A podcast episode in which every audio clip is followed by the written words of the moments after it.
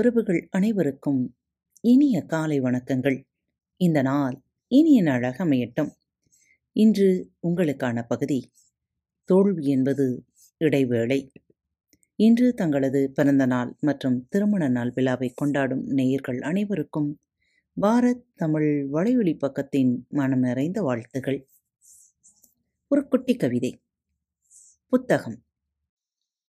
காற்றும் என்னை போலத்தான் படிக்காமல் புரட்டுகிறது.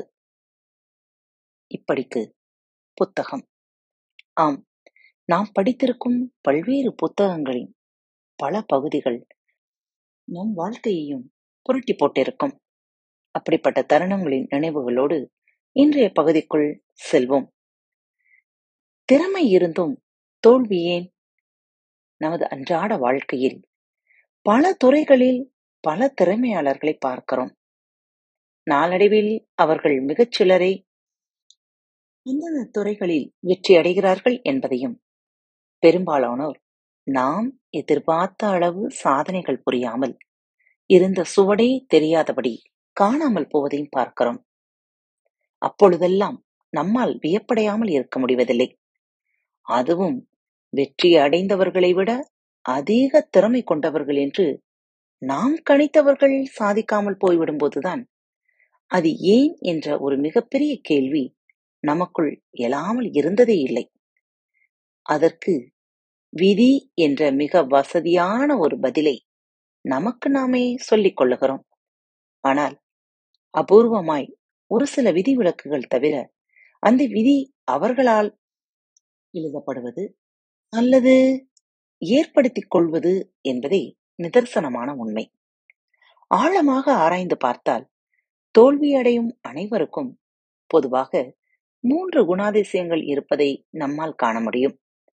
அதில் முதலாவது, அவர்களுக்குள்ளே சாதனை புரிந்தே ஆக வேண்டும் என்கிற அக்கினி அவர்களுக்குள் இருப்பதில்லை.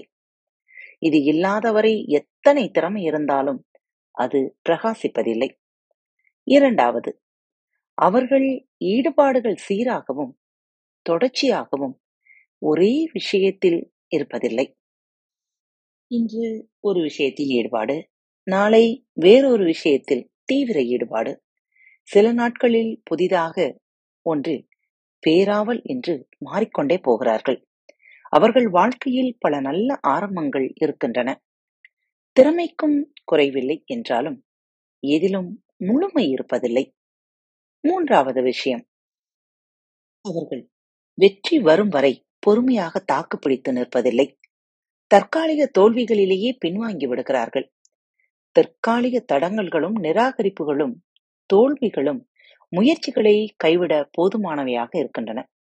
இந்த 3 தவறுகளையும் வெற்றியாளர்கள் செய்வதில்லை.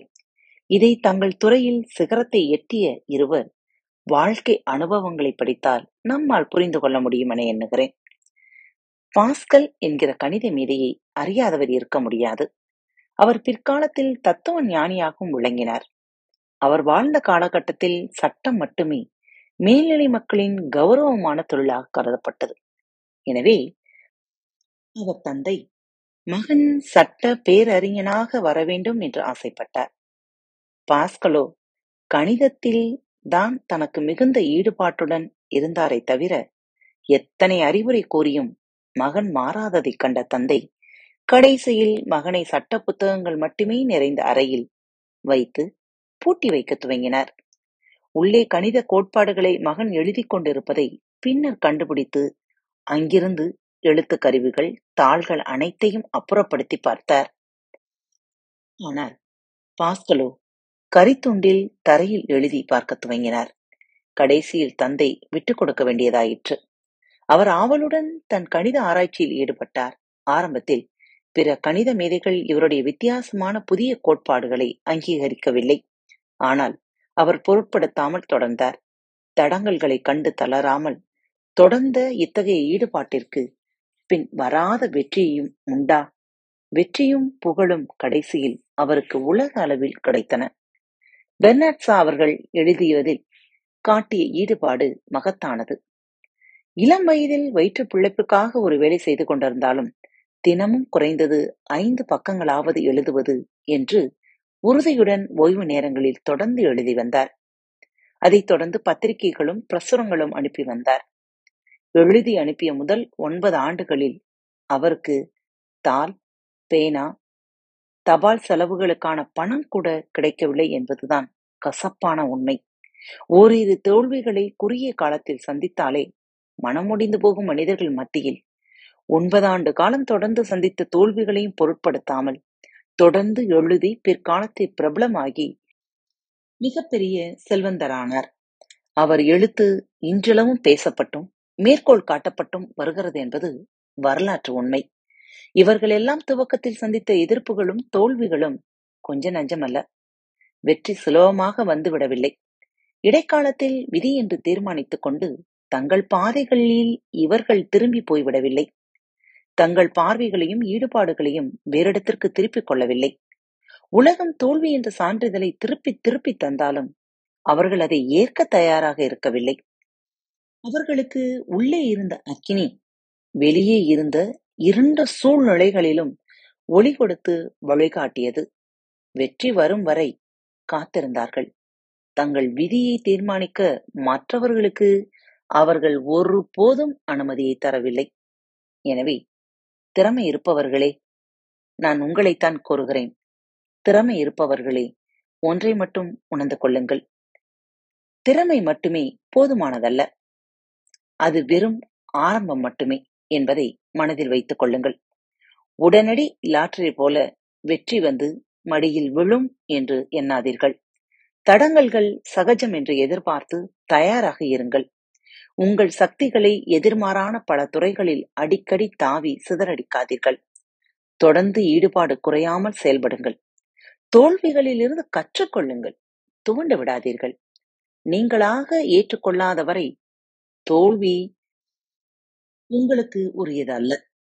அது வெற்றிக்கு முந்தைய இடைநிலைதானே தவிர பொய்யான விதியை ஏற்றுக்கொண்டு முயற்சியை கைவிட்டு விடாதீர்கள். விதியின் நாயகனாக இறைவன் திறமையை உங்களுக்கு தந்திருக்கிறார் என்றால் அது நீங்கள் வெற்றி பெறவே என்பதை என்றும் எப்பொழுதும் மறந்து விடாதீர்கள். என்ன நேயர்களே, இன்றைய சிந்தனை உங்களுக்கு பிடித்திருக்கும் என எண்ணுகிறேன். மீண்டும் மற்றும் ஒரு நற்சிந்தனைகளோடு உங்கள் அனைவரையும் மீண்டும் சந்திக்கும் வரை உங்களிடமிருந்து விடைபெற்றுக் கொள்வது உங்கள் அன்பு தோழி. அன்பின் நேயர்கள் அனைவருக்கும் இனிய வணக்கங்கள். பாரத் தமிழ் வலையொலி பக்கத்தை சப்ஸ்கிரைப் செய்யாதவர்கள் சப்ஸ்கிரைப் செய்து கொள்ளுங்கள். இந்த பகுதியை கேட்டு முடித்தவுடன் உங்களது கருத்துக்களை பதிவிட மறவாதீர்கள்.